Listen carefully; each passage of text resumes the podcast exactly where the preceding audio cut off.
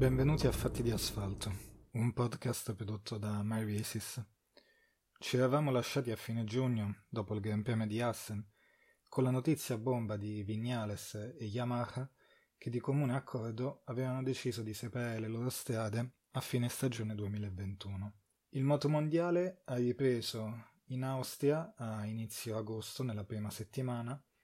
con un'altra notizia bomba sempre in casa Yamaha ma stavolta si trattava del team Petronas e in particolare del ritiro di Valentino Rossi, che dopo la lunga pausa estiva ha deciso appunto di ritirarsi anche lui a fine stagione dopo una lunghissima carriera contornata come tutti sappiamo bene di tantissimi successi e di tantissimi mondiali. Una notizia che senza ombra di dubbio lascia la casa di Iwata con l'obbligo di cercare ben due piloti, uno per il team ufficiale e uno per il team Petronas. E da una parte la soluzione, anche se ancora non c'è stata l'ufficialità, ma ci sono state delle dichiarazioni da parte di Lynn Jarvis, sembrerebbe che Morbidelli verrà promosso finalmente nel team ufficiale, mentre Petronas sarà costretta, se vogliamo così dire, a cercarsi due nuovi piloti. Il primo Gran Premio di Austria è stato nuovamente dominato dalle Ducati, ma in questo caso non da una Ducati ufficiale, ma per la prima volta e per la prima volta in questa stagione dalla Ducati del team Pramac, in particolare quella di Martin, che si è imposto fin dai primi giri e non ha mai lasciato la, la prima posizione una situazione relativamente imbarazzante quella per Ducati. Se è vero che nella prima partenza aveva un Bagnaia che sembrava potesse puntare lui stesso per la vittoria, in lotta proprio con Martin nei primi giri, alla seconda ripartenza dopo l'incidente tra Pedrosa e la moto poi di Salvatori che non ha potuto evitare la KTM numero 26, i piloti Ducati non sono riusciti più a imporsi. Nel caso di Bagnaia sembrerebbe per un cambio di gomme che non gli ha più permesso di, di essere competitivo, mentre nel caso di Miller la situazione è stata diversa perché nella seconda ripartenza Miller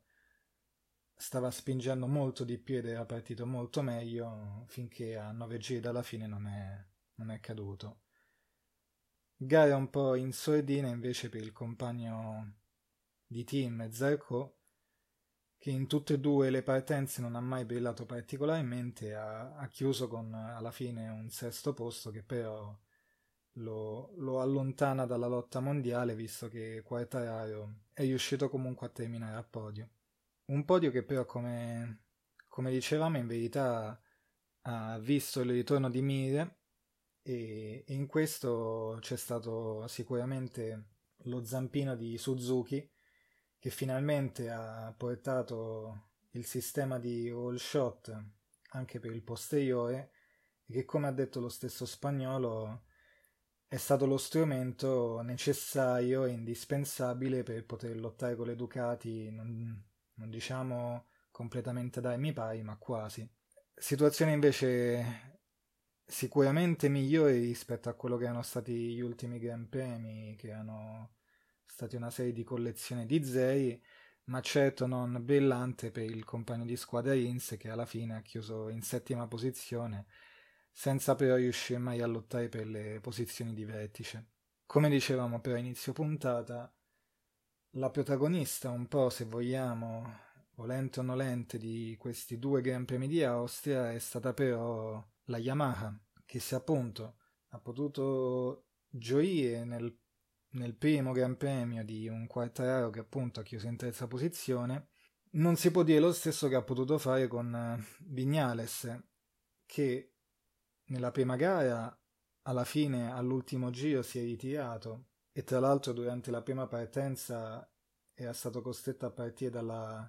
pit lane a causa dello spegnimento della sua moto. E per quanto riguarda ovviamente il Team Petronas, i risultati sono stati nuovamente sotto le aspettative, non tanto per Cracciolo che partecipava come wildcard in sostituzione di Morbidelli, ma che oramai non correva da tantissimo tempo, quanto per Rossi che alla fine ha chiuso in tredicesima posizione. Ma il problema di Yamaha non è stata tanto la carenza di risultati delle moto messe in pista, quanto quello che è successo appunto negli ultimi giri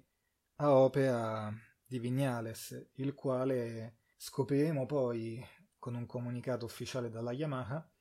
che il pilota spagnolo veniva intanto sospeso dalla, dal secondo Gran Premio di Austria. E il motivo era un tentativo di sabotare i motori portando al limitatore sia durante gli ultimi giri sia durante il rientro nella pit lane in modo, in modo continuo, in modo continuo e ripetuto. E ovviamente sappiamo che è un motore MotoGP, ma qualsiasi motore, ma in particolare questi prototipi, sono molto delicati e portarli così spesso al limitatore senza che veramente la moto abbia bisogno di fare quel lavoro rischia di danneggiarli in maniera permanente. È stato un comportamento, potremmo dire, sciocco da parte di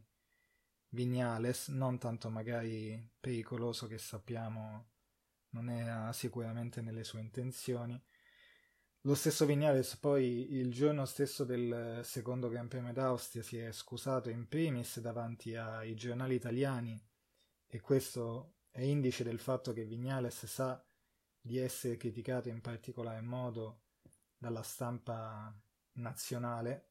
e sicuramente getta un'ombra abbastanza scura per in generale tutto il motorsport, ma in generale sulla sua figura e su quella di Yamaha. A oggi ancora non sappiamo quale sarà il futuro di Maverick se continuerà a riprendere a correre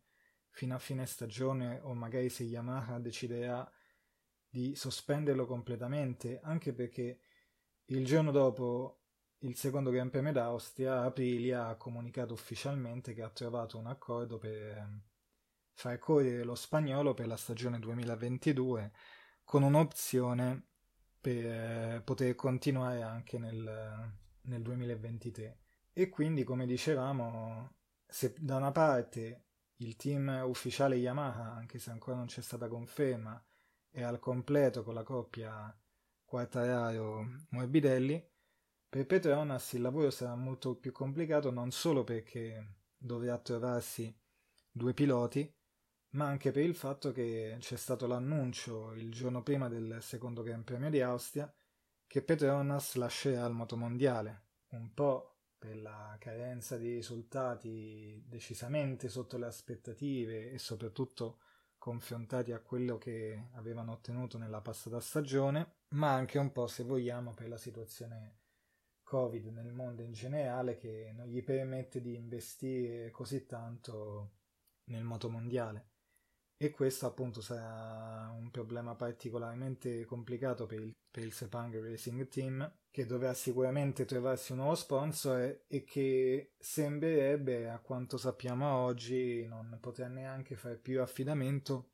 su delle Yamaha ufficiali, ma sulle famose specifiche B e quindi su delle moto che non saranno completamente aggiornate. Se da una parte quindi nel primo Gran Premio di Austria i risultati sono stati molto in linea con quello che avevamo visto e con quello che avevamo riassunto nella prima parte di stagione. Il secondo Gran Premio di Austria ci ha regalato sicuramente tantissime emozioni e, e se vogliamo, complice anche una pioggia che ha caratterizzato gli ultimi 4-5 giri di gara, ha permesso a un coraggiosissimo Brad Binder di vincere mantenendo le gomme slick e quindi correndo sul bagnato con, con la moto con cui era partito, ma ha permesso anche a piloti come Bagnaia e a Martin che avevano scelto di rientrare e fare il cambio moto a tre giri dalla fine, se non sbaglio, di conquistare un podio e di recuperare appunto posizioni e punti importanti per il campionato rispetto invece ad altri piloti che avevano fatto lo stesso ragionamento di Binder come ad esempio Marini, Lerquona, Rossi e altri che per qualche momento pensavamo appunto riuscissero a, a conquistare loro magari il podio e regalarci insomma un risultato completamente inaspettato. Un Gran Premio che appunto se vogliamo anche in questo caso sembrava un po' dominato da, dalla Ducati e in effetti Bagnaia stavolta finché la pista era asciutta ed è stata al comando e, e sembrava potesse vincerla e poi appunto complice questa situazione mista purtroppo doveva rimandare il suo primo successo nel motomondiale magari a Silverstone e che però ha trovato anche una conferma nel risultato di Martin che,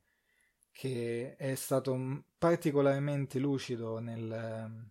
nel rimanere calmo e nel cambiare anche lui la moto nel momento giusto e a sapere però recuperare le posizioni come lui stesso poi ha ammesso nel parco chiuso seguendo il compagno di marca Pecco e, e quindi conquistando questo ulteriore podio che lo, rilancia se vogliamo nella sua classifica tra i rookie e che se vogliamo lo conferma tutto il, il buono di lavoro che c'era stato a inizio stagione prima che si infortunasse e conferma le, le sue grandi doti di pilota. Si può parlare invece di disastro per Yamaha che appunto avendo in pista alla fine una moto in meno, quella di Vignales, ha visto come miglior risultato la, la M1 di Quartararo che ha chiuso in settima posizione seguito da, da Rossi e con Crutchlow che non è neanche arrivato a punti. Relativamente soddisfatti invece in casa Suzuki con Mir che chiude in quarta posizione abbastanza vicino al podio perché anche lui aveva cambiato la, la, moto nello stesso momento in cui l'aveva cambiato il gruppo di testa appunto formato da Bagnaia, Martini e Quartararo il risultato stavolta decisamente sotto quello che ci si poteva aspettare per Rins che purtroppo accompagnato da Mille hanno deciso con troppo anticipo di cambiare le gomme Rain, quindi la loro scelta era stata azzeccata se vogliamo, ma quello che è stato sbagliato è stata la tempistica.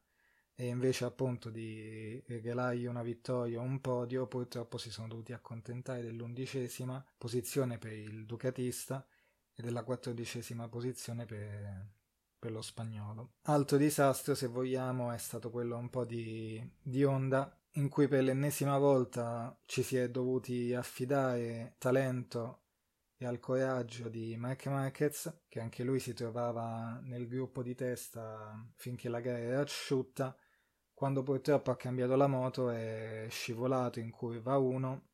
e nonostante sia riuscito a riprenderla e ripartire non ha potuto fare altro che chiudere in quindicesima posizione e i risultati che continuano a essere abbastanza deludenti per tutto il team LCR e per il compagno di squadra Spargaro che addirittura ha chiuso anche dietro Mark Marquez. Risultato invece infine risultato dolce e amaro se vogliamo per KTM perché da una parte appunto conquista la sua, la sua, seconda vittoria di stagione e la sua seconda vittoria al Red Bull Ring con Binder con questo azzardo fenomenale. Da una parte abbiamo appunto un Leocona che probabilmente ottiene il risultato migliore di stagione con una sesta posizione. Risultato invece sicuramente non così dolce per Petrucci che chiude invece in dodicesima posizione e risultato completamente amaro per Oliveira che cade a 6 giri dalla fine. Come dicevamo però sono risultati che sono frutto di una situazione molto particolare e di cambi moto che appunto a volte possono dare una svolta alla propria gara, altre volte rovinarla completamente.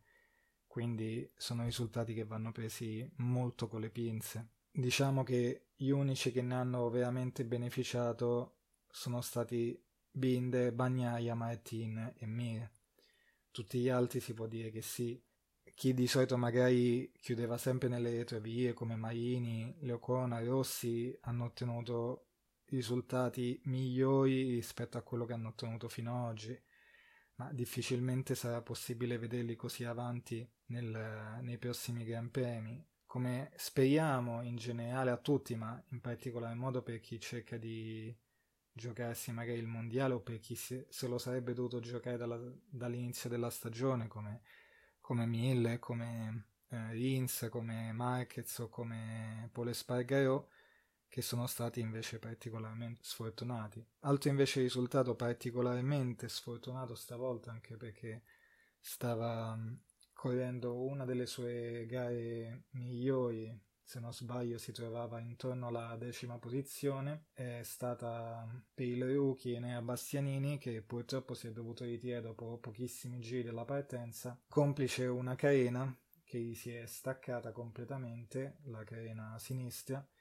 e che quindi ha costretto il pilota italiano a ritiro e a concludere con troppo anticipo il suo Gran Premio. Noi vi ringraziamo per averci ascoltato e per averci seguito e vi diamo appuntamento fra due settimane il 29 agosto a Silverstone. A presto.